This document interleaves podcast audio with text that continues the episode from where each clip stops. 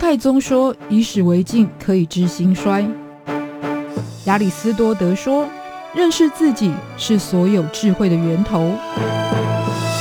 纵观历史深度，理解属于我们的世界，开脑洞长知识，600秒的历史课。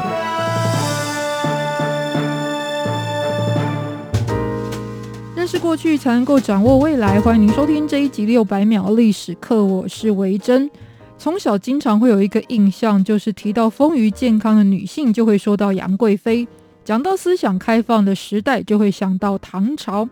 而在唐玄宗，就是唐明皇时期的首都长安，已经是一个超过100万人的国际大都会，来此经商、留学或者做宗教交流的外国人是非常多。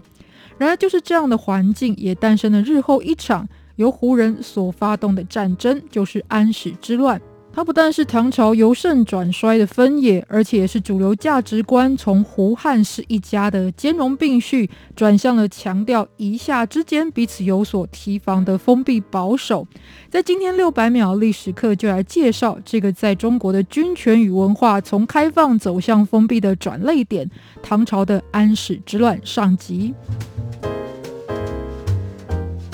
胡人是从汉朝开始就用来称呼外族或者他们相关事物的说法，而到了唐朝的时候，更是用来专门指来自于西域、浓眉大眼、属于高加索人特征的这一些外国人。汉朝的张骞通西域，也造就了从今天的新疆穿越了中亚到西亚的贸易之路，而且开始跟这一群草原游牧民族的往来是更为密切，而且影响更为深刻。直到唐朝更是非常接纳这一些异邦人，除了因为唐代的皇室本来就留有属于胡人的鲜卑血统，接受度更高之外，历史的选择也是原因之一。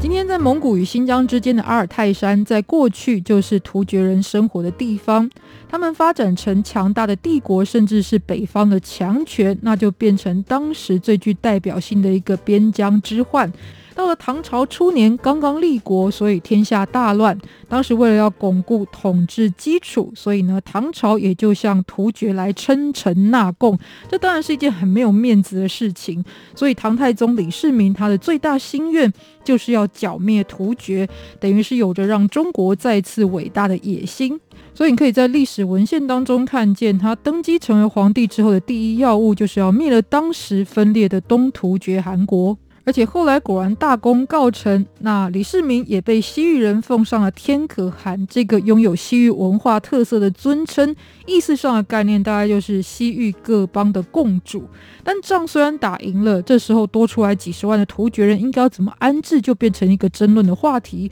当时担任的中书令的一位官员叫做温彦博，因为他曾经就在突厥当地的部落生活，所以对于他的民族性是有所了解。他认为突厥人的性格是很强硬，用温和的手段反而是更能够收服他们，甚至有机会让他们成为了帮助唐朝来屏障北方的一股力量。那皇帝李世民最后也是采取了温彦博的意见，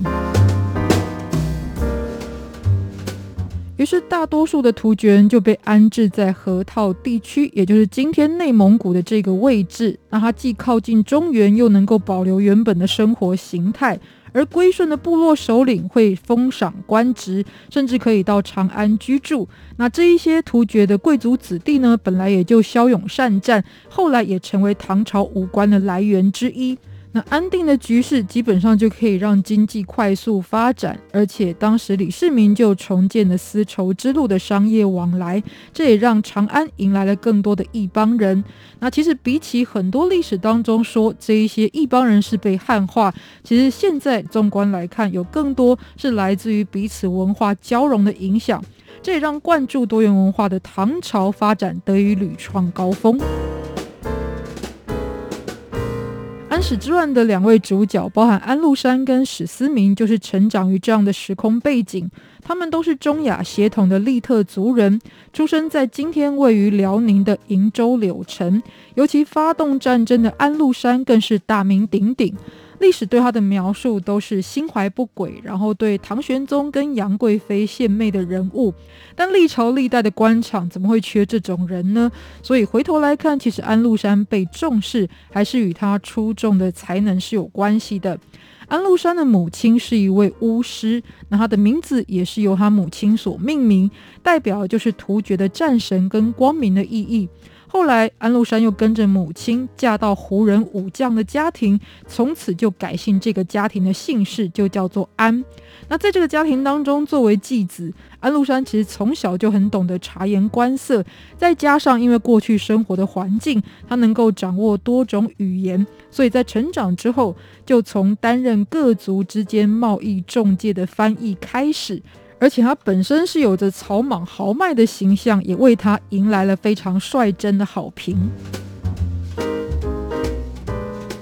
很快的，安禄山这样一位长袖善舞的人物，就在因缘际会之下，受到了幽州节度使张守珪的赏识提拔。再加上他曾经在他的麾下深入到契丹敌营来捉拿敌人有功，所以在仕途的发展上是节节高升，而且他又懂得笼络人心，擅长规划，于是呢，在后来就入了唐玄宗的眼，并且受到他的重用，被委任来镇守边疆。而且在他发展的极致，安禄山一个人就同时兼任了包含平卢、范阳跟河东这三镇的节度使。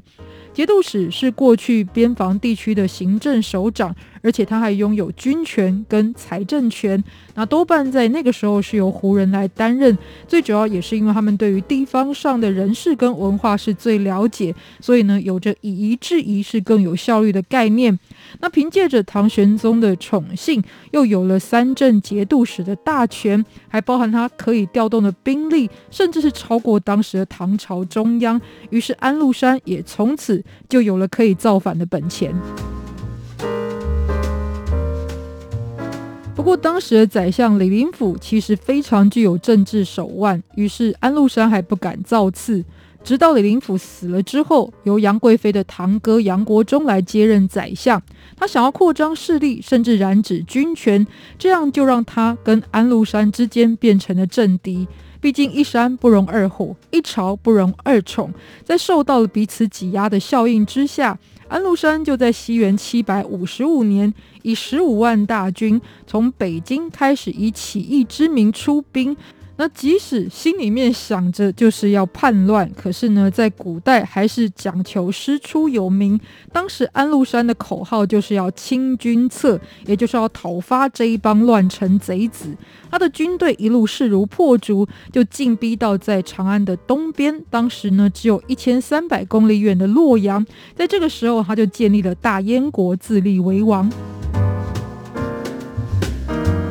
称帝之后，安禄山更进一步就来到长安的门户，当时由重兵把守的潼关，那叛军都打到家门口了，唐玄宗唯一能做的事情就是往西边的反方向来逃命。于是他带着杨贵妃一群人想要跑到四川，但是呢，还在陕西境内就由兵疲马困的军官们，因为他们认为造成这次灾祸的罪魁祸首就是杨家人，于是他们先斩杀了杨国忠，之后就要求交出杨贵妃。唐玄宗为了自保，都是在高力士的建议之下，最后赐给他心爱的杨贵妃一条白布，让他了断于马嵬坡。所以安史之乱是起于臣子对帝王的背叛，杨贵妃之死源于唐玄宗对爱情的背叛，最后唐玄宗跟安禄山又各自遭遇被自己的儿子跟大臣背叛的命运。因此这是一段充满了戏剧性背叛的历史过程。但是唐玄宗在历史的记录中，很多人形容他的晚年非常的昏庸，